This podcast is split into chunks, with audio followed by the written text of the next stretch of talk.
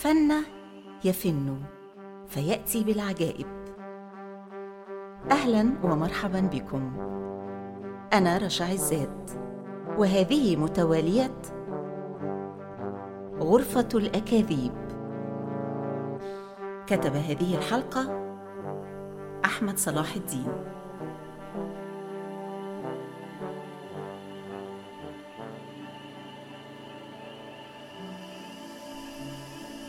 موعدنا اليوم مع رحلة فاتنة داخل عالم الكاتب الروسي الشهير نيكولاي جوجل. هي رحلة مع كاتب استثنائي قلما يجود بمثله الزمان. كاتب اثرى صفحات الأدب العالمي بإبداع لا يضاهى. نتعرف من خلالها على مسيرته وأعماله وبراعته في رسم شخصياته وعوالمها النفسية. وما اعتراها من آلام وما مرت به من صراعات.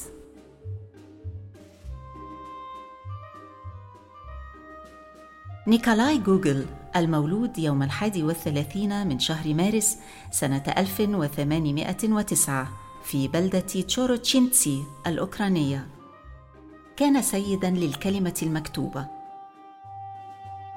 بدأت رحلته الأدبية بجدية عندما انتقل إلى سان بطرسبرغ في روسيا عام 1828 لمتابعة مسيرته في الخدمة الحكومية. ومع هذا لم يمر وقت طويل حتى أبت الكتابة أن يكون لها شريك في حياته فقررت أن تستحوذ عليه.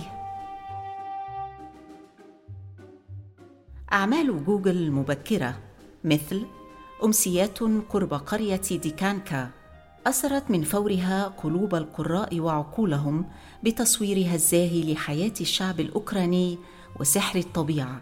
في حين كانت روايته الأنفس الميتة هي الرائعة التي وضعته في مصاف الأدباء الكبار. وفيها يغوص جوجل بعمق في نفسية شخصياته مقدما لنا مجموعة من الأفراد تعبث بهم شياطينهم الداخلية من ناحية وضغوط المجتمع من ناحية أخرى. أحد أكثر الجوانب المثيرة في كتابة جوجل هو رؤيته النافذة للنفس البشرية. شخصياته غالبا ما تكافح مع صراعاتها الداخلية والشعور بعدم الأمان مما يعكس التحدي الذي وضعه جوجل نصب عينيه لوضع المجتمع أمام مرآة صادقة كي يعرف نفسه على حقيقتها ومن ثم يسعى للخلاص والتطهر والسمو. لو تأملنا على سبيل المثال بطل الأنفس الميتة تشيتشيكوف سنجده يستهل رحلة غريبة لأجل شراء أسماء العبيد المتوفين من أصحاب الأراضي وهي مهمة غريبة ومزعجة.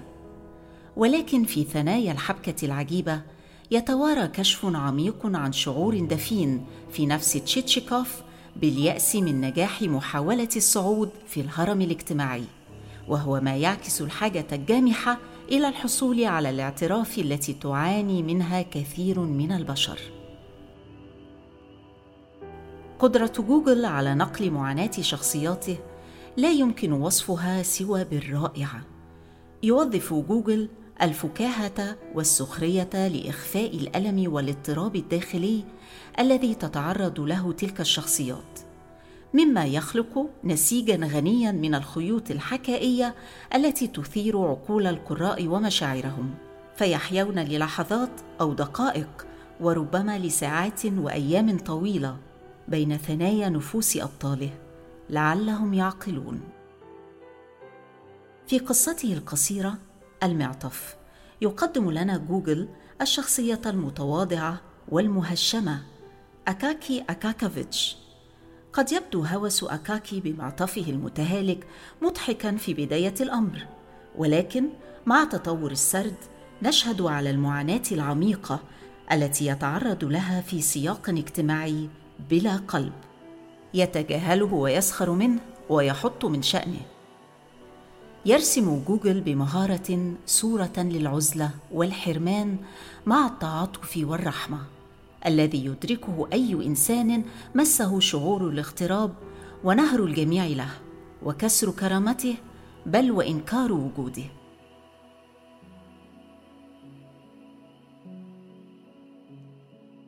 تجاوز استكشاف جوجل للحالة البشرية مستوى الفردية إلى مستوى جماعي.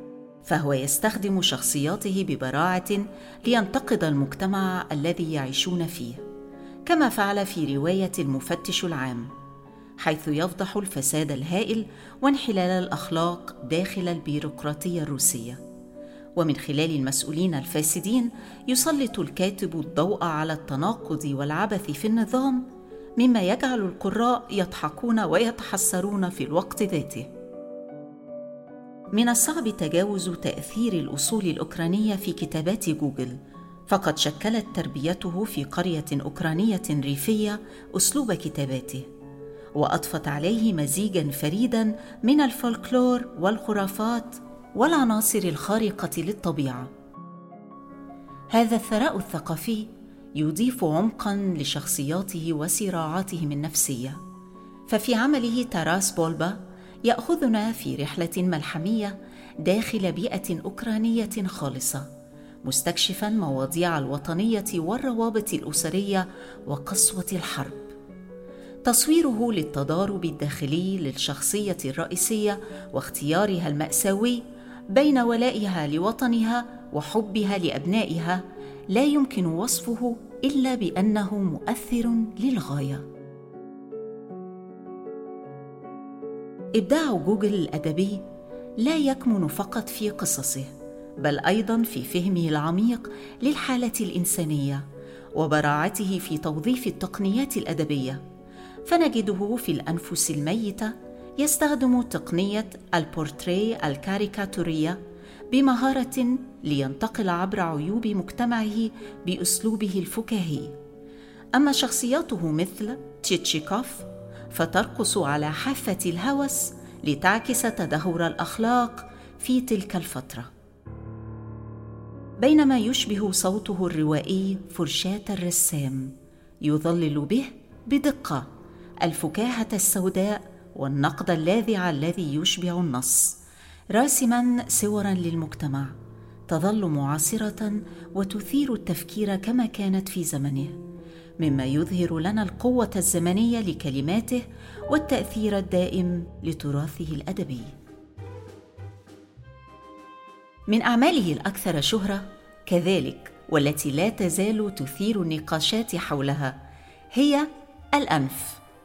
تلك القصة الفريدة التي برع جوجل من خلالها في تقديم السخرية لاستكشاف مواضيع الهوية والتسلسل الاجتماعي فيصبح معه انفصال الأنف الذي يعاني منه العقيد كافاليوف مجازا سرياليا للذات المشتتة في هيكل اجتماعي صارم.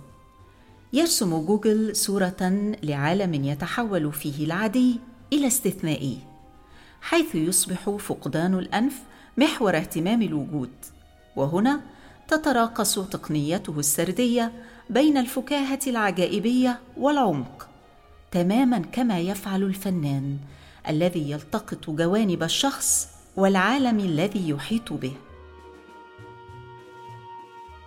إن المتابع لرحلة نيكولاي جوجل الأدبية يدرك أنها مزيج عجائبي بين العظمة والتعاسة الشخصية. لقد تصارع مع الشكوك التي تعتصر ذاته والاكتئاب الذي ذاق مرارته طوال حياته. مما انعكس على العديد من الصراعات الداخلية لشخصياته. وللأسف أدت معاناته الشخصية إلى وفاته المبكرة في عام 1852 عن عمر ناهز 42 عاماً. إلا أنه رغم هذا الرحيل الذي جاء قبل أوانه لم يتركنا جوجل دون ميراث نفيس من الأعمال الأدبية التي لا تضاهى. فقدرته على تصوير نفسية شخصياته ومعاناتها هي شهادة على فهمه العميق للحالة البشرية. وبالتالي لا عجب أن حكاياته لا زالت تواصل التأثير على القراء في جميع أنحاء العالم. كجواهر تزيد قيمتها مع مرور الوقت لأننا جميعا نتصارع مع شياطيننا الداخلية وتحديات المجتمعات التي نعيش فيها. نودع الآن غرفتنا الساحرة على وعد بالعودة إليها مع حكاية جديدة من حكايا متوالية غرفة الأكاذيب. غرفة الأكاذيب رئيس التحرير عائشة المراغي الهندسة الصوتية أحمد حسين المنتج الفني شهرزاد.